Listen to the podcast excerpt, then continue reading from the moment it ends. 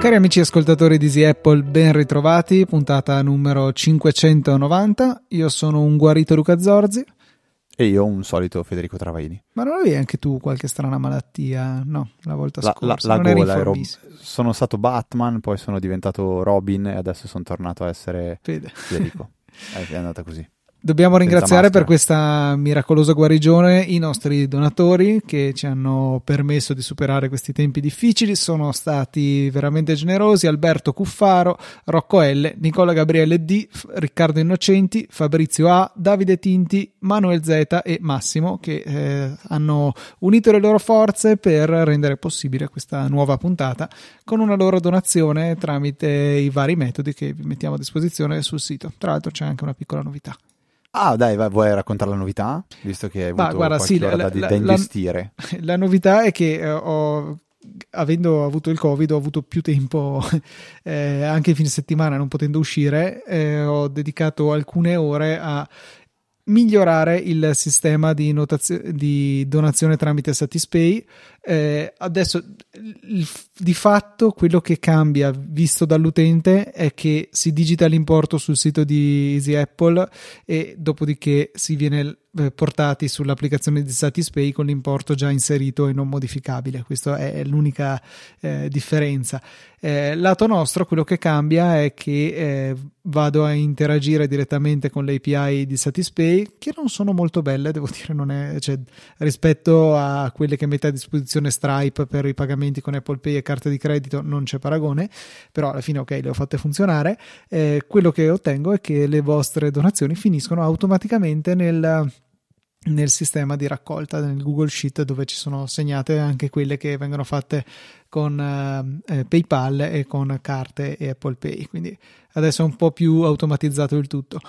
Ho anche cominciato a studiare su cosa significherebbe avere le donazioni ricorrenti su Satispay, ma per come è congegnato il sistema non mi piace tanto, perché mentre ad esempio con Apple Pay io posso dire al provider: ecco, il costo è di 5 euro ogni 3 mesi, arrangiati, con Satispay questo non si può fare, devo salvarmi una sorta di token che è la vostra autorizzazione ad addebitarvi qualsiasi cifra.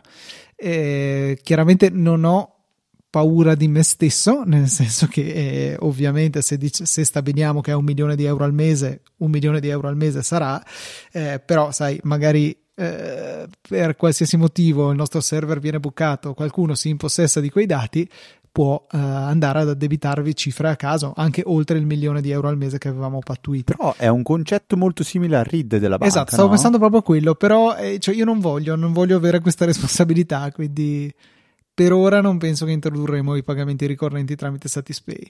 Ma soprattutto perché è una donazione, dai, cioè ci sta che uno in quel momento lì se la sente, fa il gesto e lo fa. Capisco la scomodità, però per me è parte dal gesto, dall'intenzione. Sicuramente sì, certo è che appunto per chi l'intenzione ce l'ha ricorrente ci fa molto piacere offrire le donazioni ricorrenti, però ecco, ci teniamo anche a tutelare voi e poi anche noi, perché saremo in qualche modo responsabili, e quindi per ora non offriremo i pagamenti ricorrenti con Satispay, ma rimarranno solamente tramite Stripe, quindi carta di credito oppure Apple Pay oppure PayPal.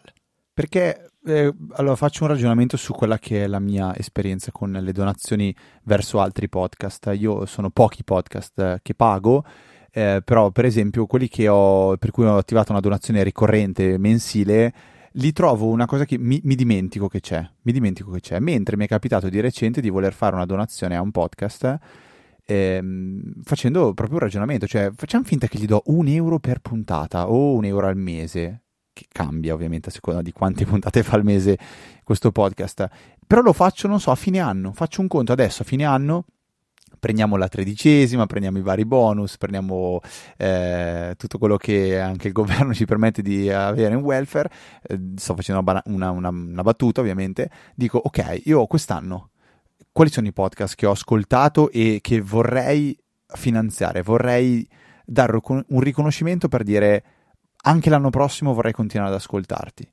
Ecco, e in questo momento prendere e fare la donazione. Questa la trovo magari un modello di business che può funzionare poco se uno fa del podcast il proprio lavoro, perché sai, vuol dire arrivare a fine anno e a fine anno scoprire se l'anno prossimo potrai ancora fare di questo il tuo lavoro o no, perché a seconda di quanto hai guadagnato o non hai guadagnato al podcast. Però diciamo così, come forma di riconoscimento mia, io mi ci trovo bene, che è un po' in opposizione diametrale con il value for value, che però è un concetto diverso. Lì diventa un proprio distribuire mentre si ascolta, qua invece è un riconoscimento finale, cioè una sorta di bonus di fine anno, perché il podcast oggi è gratuito. Il value for value per me, se diventa così, deve diventare quasi uno standard, cioè tutti i podcast aderiscono ed è così lo standard dei podcast. E poi ci può essere un bonus, un boost di fine anno, e dico, per me è Easy Apple, io voglio di ascoltarla anche l'anno prossimo.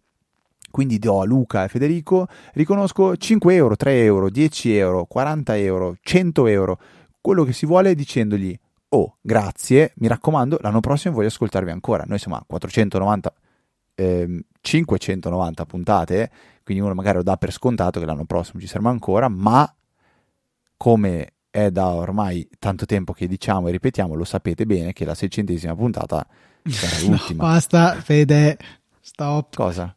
Mi sembrava fosse no, la solita cosa. Vabbè, non so tu cosa ne pensi di questa mia riflessione, perché non ne abbiamo mai parlato. Non so se tu supporti, paghi qualche podcast, e come lo fai, come lo senti.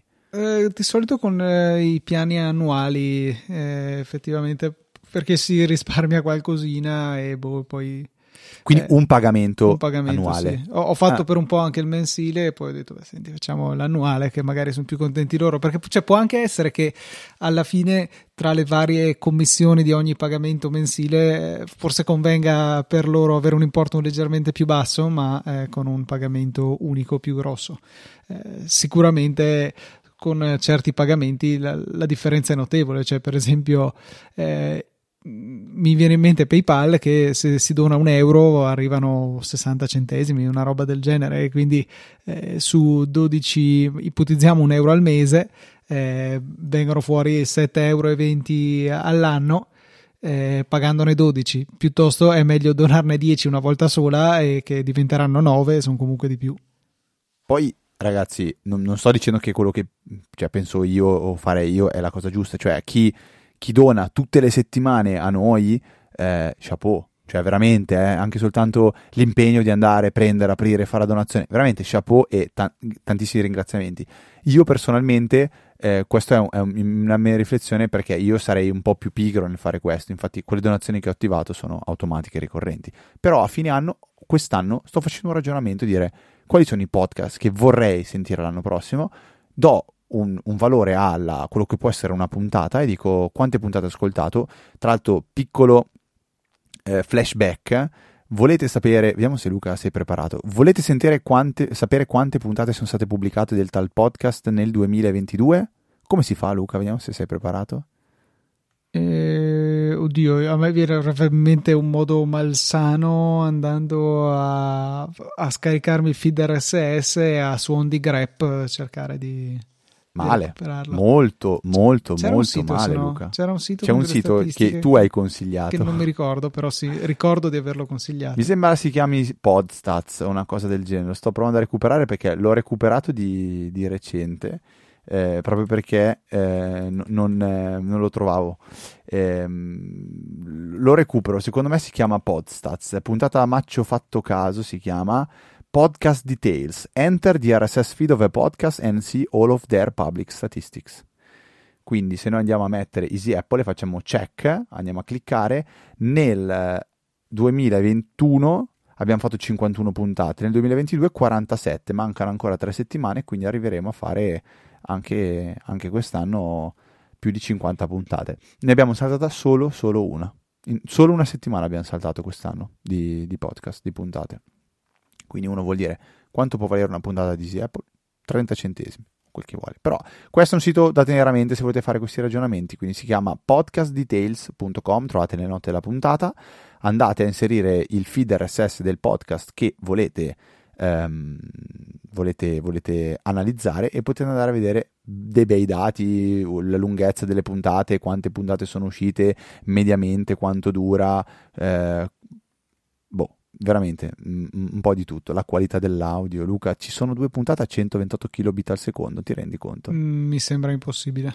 Invece sì, ce ne sono 309 a 48 kilobit, 279 a 64 e 2 a 128 kilobit. Saranno quelle che ha montato magari tuo fratello. Quelle vecchie o magari qualcosa che ha montato tuo fratello, da verificare. E magari c'è qualcosa per, non so se può ancora fregiarsi il titolo di fratello di Zorzi perché non dovrebbe, perché ha sbagliato i bit, i kilobit e i kilosbaz.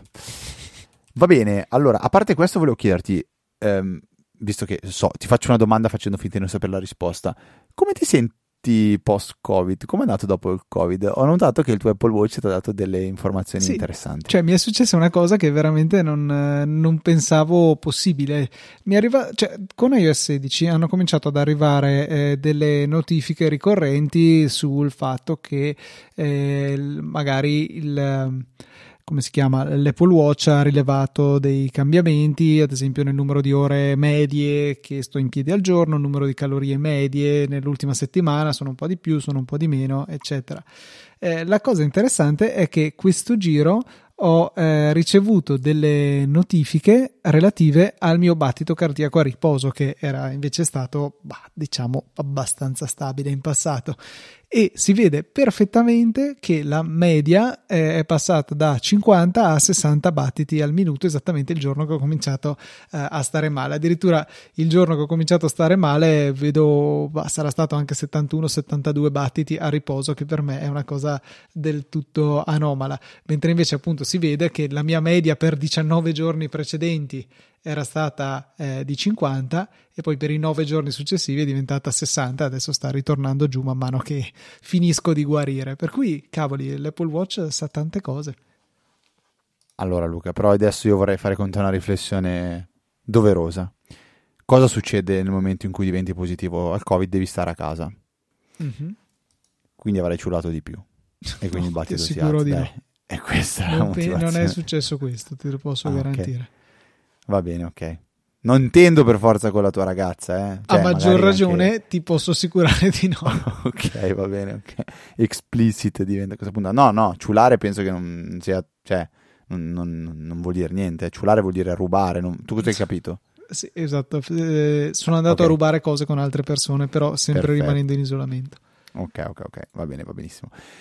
Ho una segnalazione bellissima che è arrivata nella Easy Chat, di una cosa che per me è sposa al 101% uno dei concetti che ho scoperto forse io quest'anno e che ho approfondito sempre di più, senza poi ovviamente capirci niente perché non sono un tecnico, cioè Docker, i vari Docker. Christian ci segnala che un video di YouTube dove viene spiegato come far girare macOS dentro un container Docker.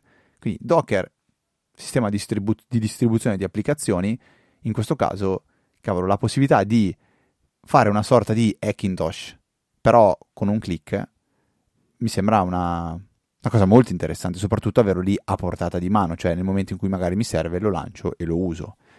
A me ispira tantissimo come cosa. Non ho ancora finito di vedere tutto il video, ho visto proprio degli spezzettoni e ho visto che alla fine gira in questo container, si fa la configurazione come se avesse acceso per la prima volta un Mac, crei il tuo utente, crei la tua password e poi sembra che funzioni abbastanza bene. Ora mi immagino che ci possano essere dei problemi di performance o di altro. Poi io la trovo una cosa super interessante. Tu? Carino, cioè di fatto va a creare una macchina virtuale dentro a Docker, utilizza Docker per andare a impostare bene la macchina virtuale in modo che sia possibile utilizzarla, questo è che succede. Però la cosa che mi immagino è che eventualmente anche aggiornamenti sono molto più semplici da gestire rispetto a creare per esempio un Hackintosh, dove rischi di rompere questo e quell'altro. Perché comunque poi rimane una macchina virtuale, nel senso i cambiamenti che fai persistono, quindi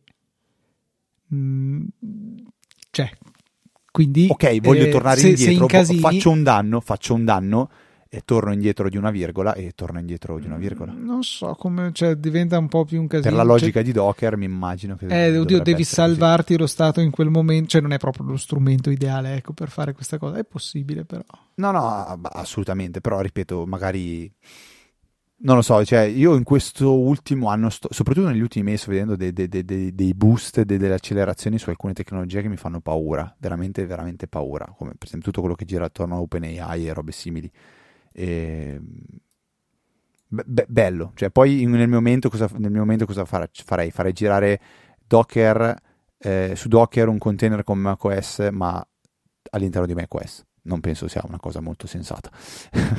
Mac dentro Mac, però magari per fare qualche test la prossima volta che vuoi provare la prossima versione di macOS, Luca, con Continuity lo fai direttamente con Docker, così poi non smadonni. No vabbè, a parte che non ha, cioè su macOS tanto vale fare una macchina virtuale direttamente, perché è possibile con macOS, ci sono vari strumenti, adesso non ricordo. Ma quanto è più semplice farlo con Docker?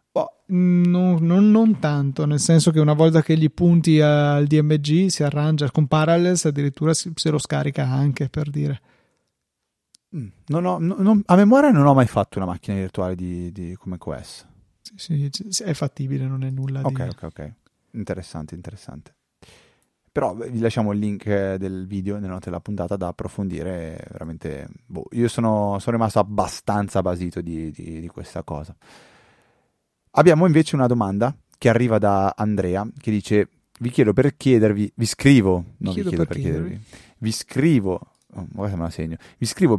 un consiglio riguardo la migrazione da un Mac Intel del 2019 ad un Mac Studio.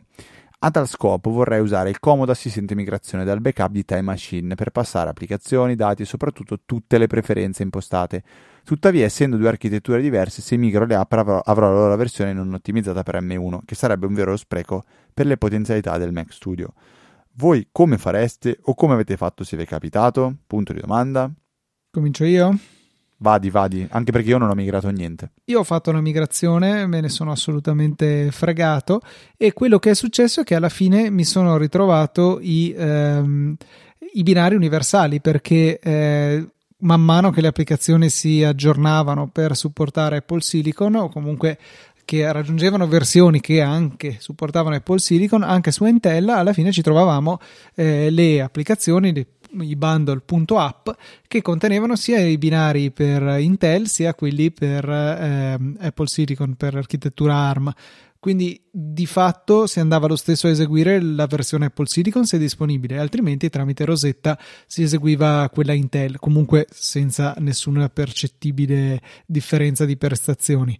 Se appunto si fa la migrazione, ci penserà il sistema, non lo vedo un problema il cambio di architettura. Se poi c'è il solito discorso, ma voglio partire pulito, ho accumulato un sacco di app che non mi servono, mi viene più facile ripartire da non averle nessuna e pian pianino reinstallarle per raggiungere lo zen informatico, ok, si può fare. Però la migrazione di per sé non è ostacolata, non è resa peggiore dal fatto di fare un cambio di architettura nel mentre. Io mi tiro fuori perché nel mio caso ho fatto una partenza totalmente pulita e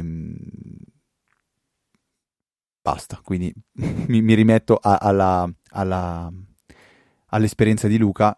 L'unica cosa che mi sarei sentito di dire era, poi correggimi se secondo te è una stupidata Luca, cioè aggiorna prima il più che puoi in avanti il tuo Mac e poi prova a fare la migrazione. Punto. Sì, allora sicuramente deve essere abbastanza aggiornato da avere una versione di macOS che sia compatibile con... Ma in realtà non è neanche vero, perché poi basta che il Mac ricevente, quindi quello Apple Silicon, sia aggiornato, ma neanche, non è un problema. Cioè forse l'unico caso in cui potrebbe esserci un problema in cui si ha sul Mac vecchio una versione più nuova rispetto a quella che c'è preinstallata sul nuovo Mac Apple Silicon, ma non so, magari gestisce da solo macOS la cosa, un po' come lo fa iOS quando si cerca di fare una migrazione. In questo caso ti dice: guarda, il tuo vecchio telefono è già più avanti, aspetta che mi aggiorno e poi facciamo la migrazione. Adesso funziona così.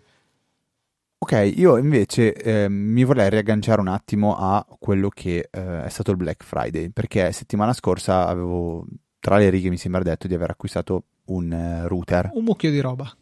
Un mucchio di roba, lo posso confermare, la maggior parte è ancora qua in scatolata che devo usare, molte sono acquisti che ho usato per, diciamo così, cose che tengo di backup, perché uno dei miei pallini è, va bene, ora c'è un po' di domotica in casa, ma cosa succede se mi si rompe uno Shelly, per esempio?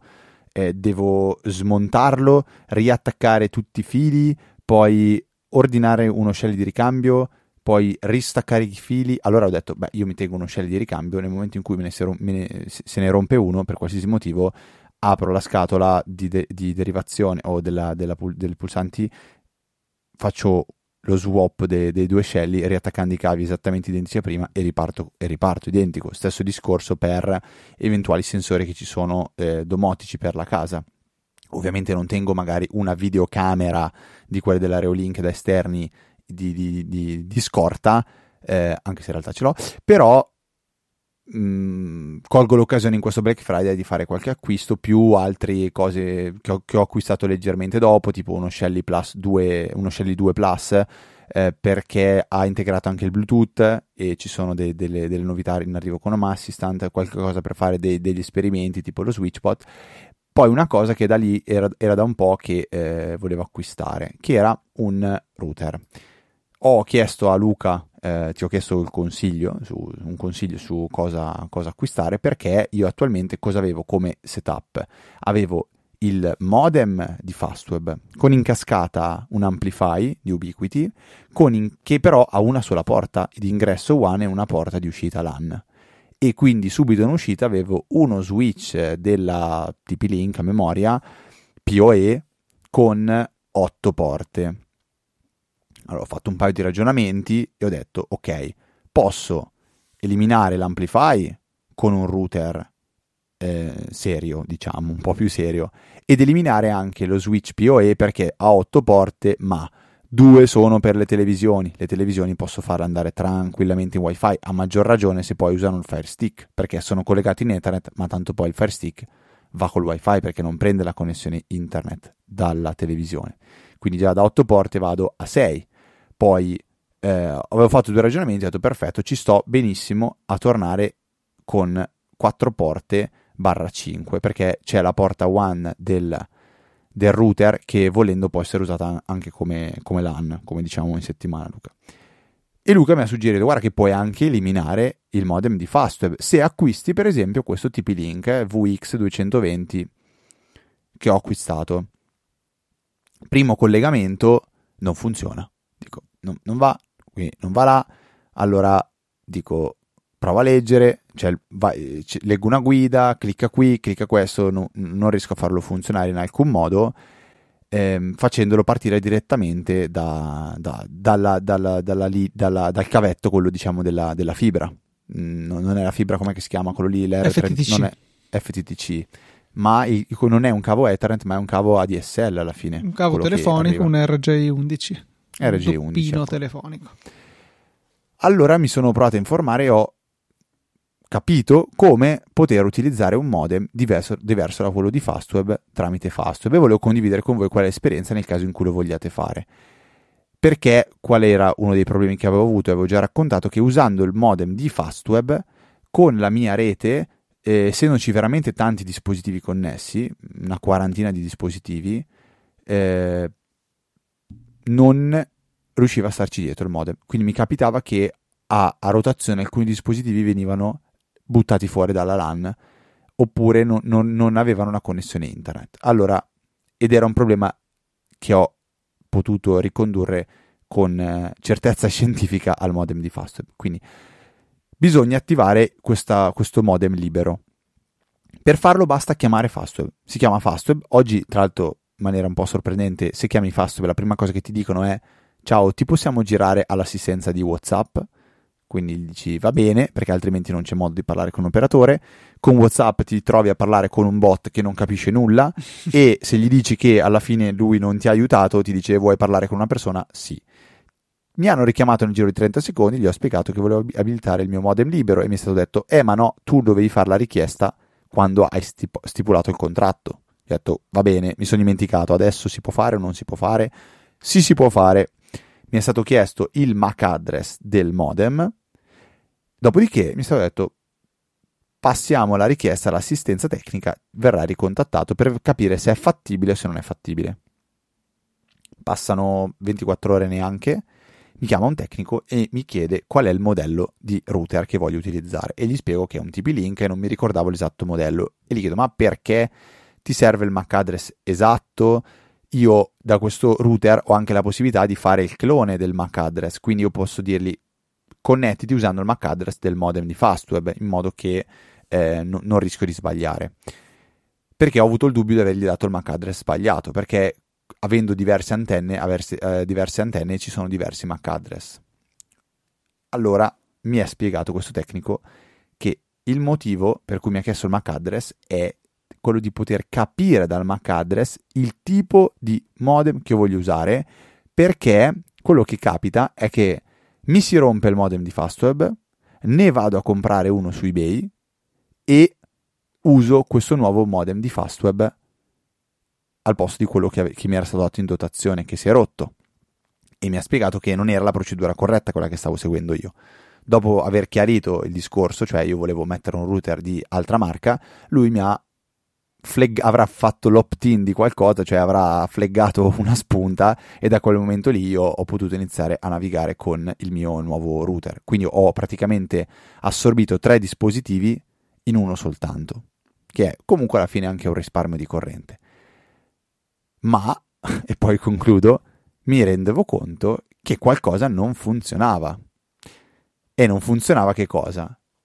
L'amplify UAP, quindi l'access point che portava il wifi al piano superiore della casa, perché ovviamente era collegato allo switch di prima PoE e quindi questo router, non avendo il PoE, non alimentava correttamente l'access point. Allora ho riattaccato momentaneamente lo switch, ma questo è facilmente bypassabile perché esistono degli alimentatori dove praticamente si collega la corrente all'alimentatore, si inserisce un cavo Ethernet dal router non PoE all'alimentatore e quello che sarà l'uscita di questo alimentatore è un Ethernet PoE.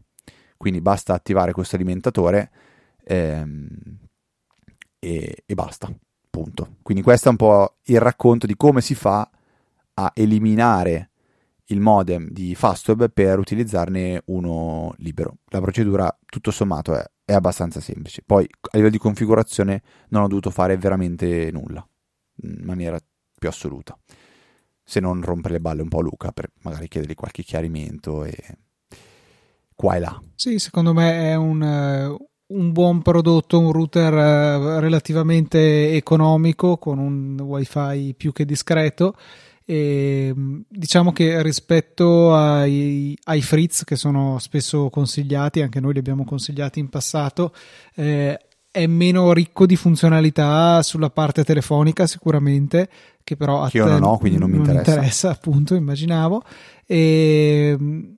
e non ha alcune funzioni, cioè non so come siano certe funzioni, tipo diciamo multimediali, condivisione di chiavette, cose che non ti servono perché tanto tu hai assolutamente il NAS e quindi lo fai fare a quello.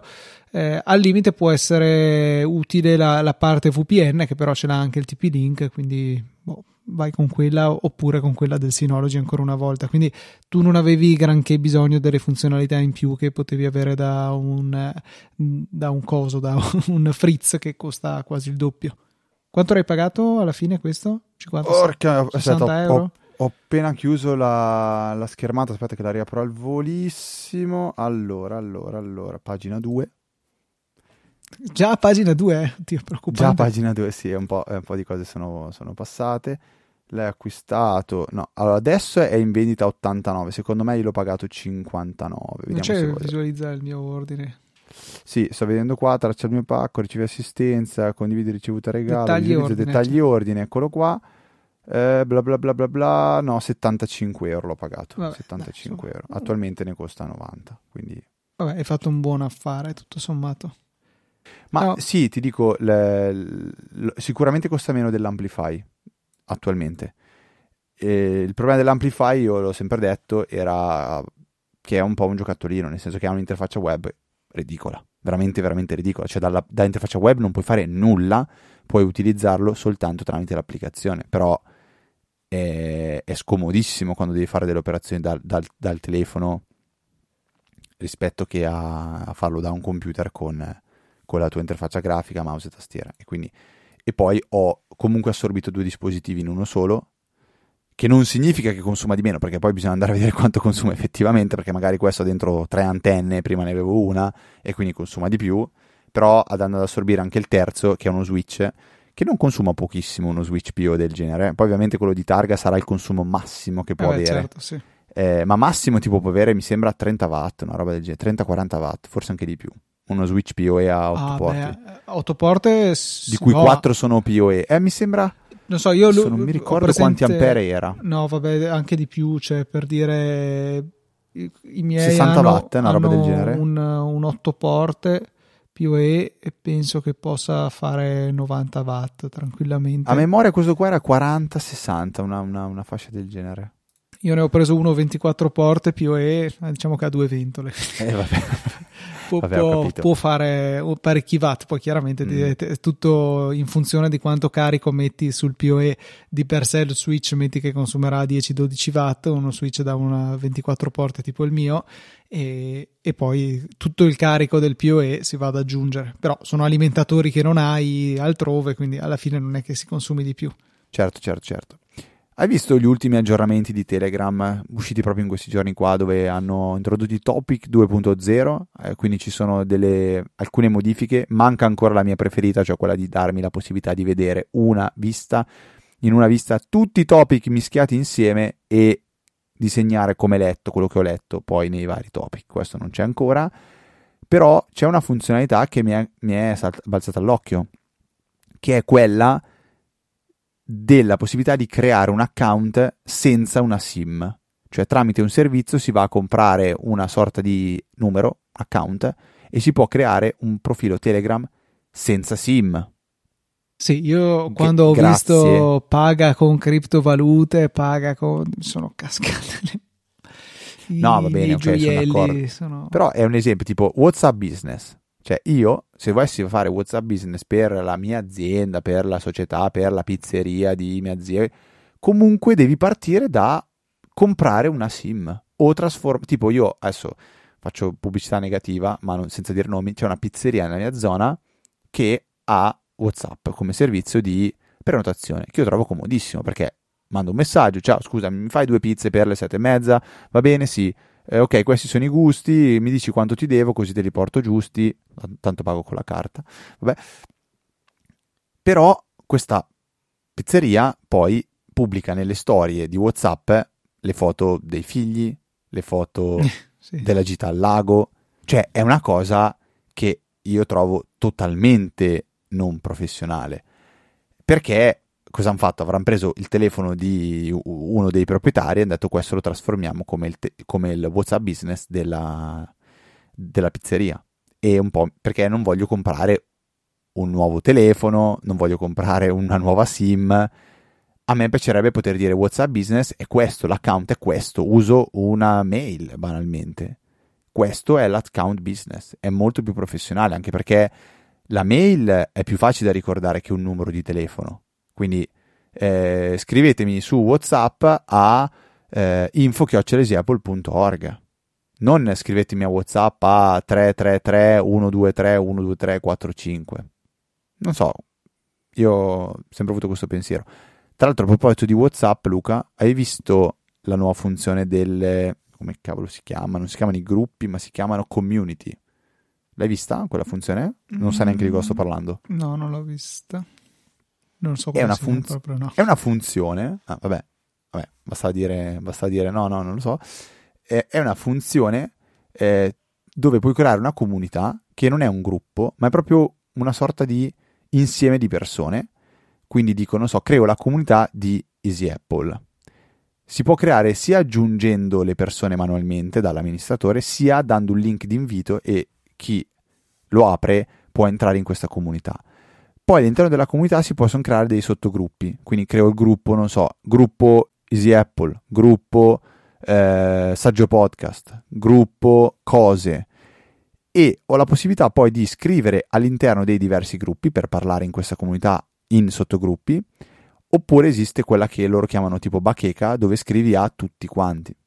Quindi può avere la sua idea. Loro lo dicevano nelle scuole, cioè questa è la bacheca della comunità della scuola elementare, tutti entrano lì dentro, banalmente si dà il link ai genitori, i genitori entrano, crei la comunità e poi fai i sottogruppi per ogni singola classe, e in quel modo poi chi amministra può vedere tutte le conversazioni di tutte le varie classi. Per esempio una maestra vede all'interno di questo tab, di questa community, vede i gruppi a cui lei appartiene o a lui, a cui lui appartiene, e nel frattempo c'è la bacheca in cui può scrivere a tutti quanti.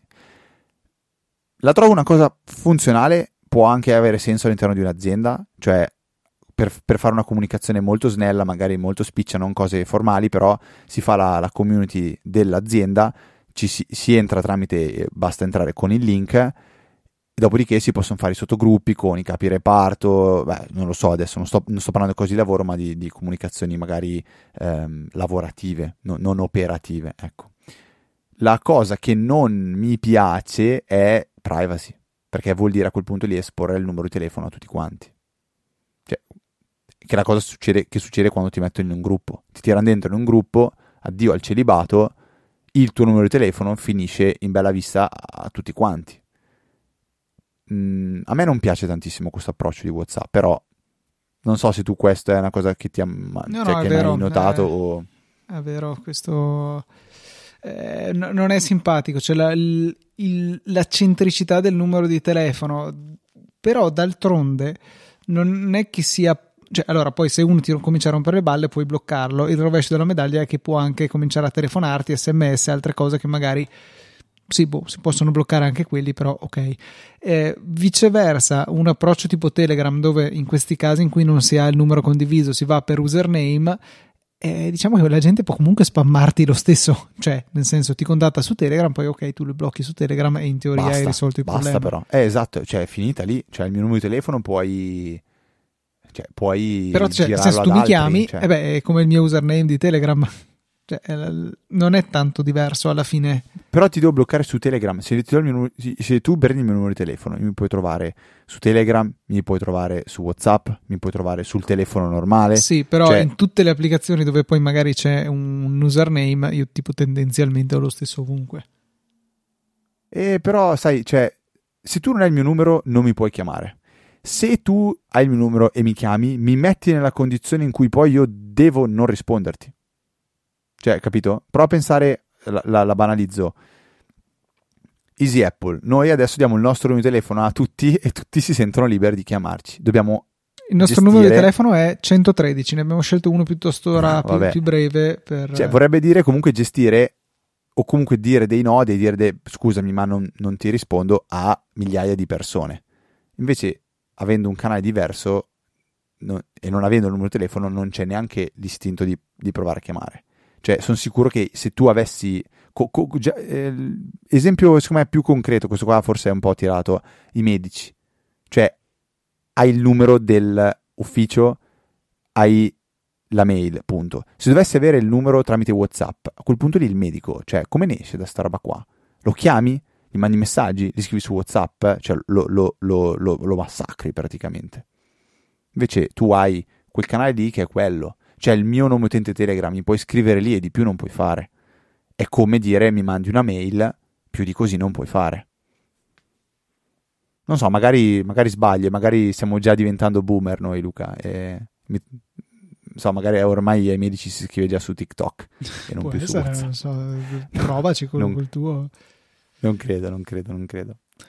Arriva da un nostro ascoltatore, Simone, che già in passato ci aveva segnalato sue creazioni, si è messo di nuovo all'opera e ha creato un Movie Tracker, un'applicazione universale, ma universalissima proprio, iOS, iPadOS e macOS, macOS tramite Catalyst, ma è un'applicazione che secondo me non stona utilizzando questo tipo di tecnologia, diciamo, ibrida, e consente di tenere traccia delle serie TV e dei film che si desiderano guardare, e integra anche una funzione che secondo me è davvero comoda, che è quella fornita in realtà da Just Watch, cioè ha integrato il servizio, che ci consente di scoprire dove i film che desideriamo vedere sono disponibili.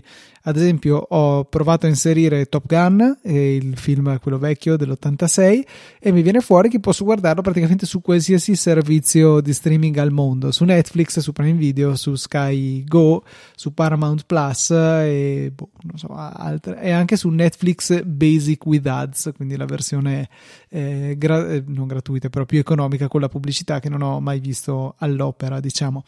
Posso comprarlo su altri servizi, posso noleggiarlo su altri ancora, e è molto carino per farsi o la lista dei film visti o, perché no, la lista dei film che vogliamo vedere, oltre ad avere poi tutta una serie di statistiche, film che abbiamo visto, un numero di puntate guardate per le serie TV, eccetera. È un'applicazione che vi consiglio di guardare, e non avete nemmeno la scusa del prezzo, perché è totalmente gratuita da provare, e poi c'è un acquisto in app che è possibile effettuare qualora si desideri avere qualche funzione in più, per soli €5,99 una tantum, quindi non è un abbonamento.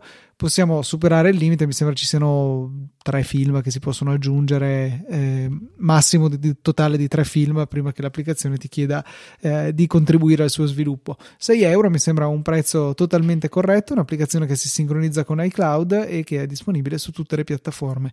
Da provare, il sito è movietrack.app e lì trovate i link sia per scaricarla su iOS che su macOS. E soprattutto è stata sviluppata da un ascoltatore di Easy Apple, italiano, con la sua ragazza. Ho appena scaricato l'applicazione, ho anche visto che poi c'è anche i loro avatar, le loro facce, dicendo l'abbiamo creata insieme questa applicazione, quindi è veramente una cosa bellissima. Faccio così una mia già richiesta, un suggerimento, magari vedere la possibilità di integrare questa cosa con Tract.tv, che è uno di quei servizi che permette di fare un po' da hub, quindi poi eventualmente utilizzarlo da web o integrato con altre applicazioni. Si integra anche, per esempio, con, se non sbaglio, con Plex, quindi mano a mano che vedi le cose lui in automatico le traccia come viste, e ha una parte secondo me interessante. Però la funzione di trovare oggi dove si vede un film è una di quelle cose fondamentali, perché non so tu, io ogni volta che devo vedere un film devo capire dove vado a vederlo, e poi se lo trovo su diverse piattaforme ho le mie preferenze, e in questo caso vedo una cosa molto nella pagina di Movie Tracker vedo uno dei film che ho visto di recente che mi è piaciuto tantissimo, che è Seven, che non so se tu, Luca, hai mai visto. Nel caso ho visto Six, mi manca Seven. No, al massimo puoi aver visto Sixth Sense, allora a questo punto ci sta come battuta. Mi devi spiegare che cosa sarebbe sto film qua. È la puntata prima, ok. No, bellissimo Seven come film, veramente fantastico, tipo l'ho trovato su Amazon Prime senza sottotitoli. Io purtroppo, vedendolo la sera a letto col bimbo che dorme, le cose le vedo con i sottotitoli, e allora niente, poi in quei casi lì bisogna sperare di trovarlo anche su Plex, e in quei casi di solito dopo un po' lo mettono. Ok, non so se c'è qualcos'altro che vogliamo aggiungere a questa ricca puntata, ma direi che per ora può bastare questo. Possiamo darci appuntamento alla settimana prossima, perché tanto sì, non scappiamo noi, e spero non scappino neanche loro, non scappiate neanche voi, i nostri ascoltatori, che ricordo siete il motivo per cui esiste Easy Apple. Sì, per carità, a me e Fede piace parlare, ma potremmo farlo in privato, proprio perché ci sono tante persone che ogni settimana bramano per sentire che idiozie andremo a raccontare, che noi non riusciamo a resistere e ci mettiamo sempre qui dietro questi microfoni. E tornando al discorso fatto all'inizio, potrebbe essere questo il momento di fare 2 ragionamenti e capire se vale la pena supportare questo podcast oppure no.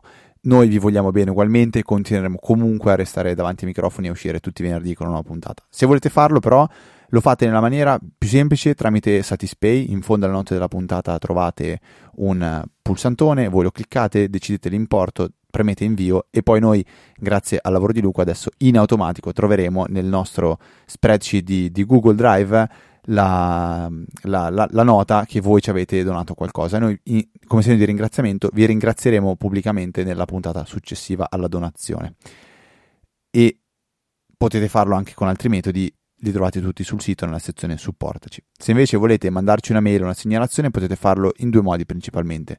Quello che è più antiquato è usare la mail, scrivere a info@easyapple.org, e se siete dei boomer potete farlo. Se invece siete delle persone molto più millennials, e qua la smetto di parlare a svanvero, non so neanche cosa sto dicendo, però ormai sono partito, vado avanti fino in fondo, lo fate tramite la Easy Chat, quindi chat.easyapple.org. su Telegram andate nel topic dei follow up o delle domande e lì potete scrivere, magari menzionando anche me e Luca, ma tanto quello lo leggiamo sempre, e possiamo intavolare già lì una discussione che poi magari porteremo all'interno di una delle puntate successive. Concludo dicendo che potete seguirci anche su Twitter con i nostri account personali, siamo Ftrava, scritto Ftrava, e Luca TNT, scritto Luca TNT. Per questa 590esima puntata ne mancano ormai pochi per arrivare anche a un altro traguardo, che è la 600esima puntata, poi penso che punteremo alla 666, di cui inventeremo direttamente Elon Musk a parlare ai nostri microfoni, questo è sicuro. Noi cosa manca a dire? Che è tutto. Un saluto da Federico, un saluto da Luca, e noi ci sentiamo la settimana prossima di venerdì alle ore 17 con una nuova puntata di Easy Apple.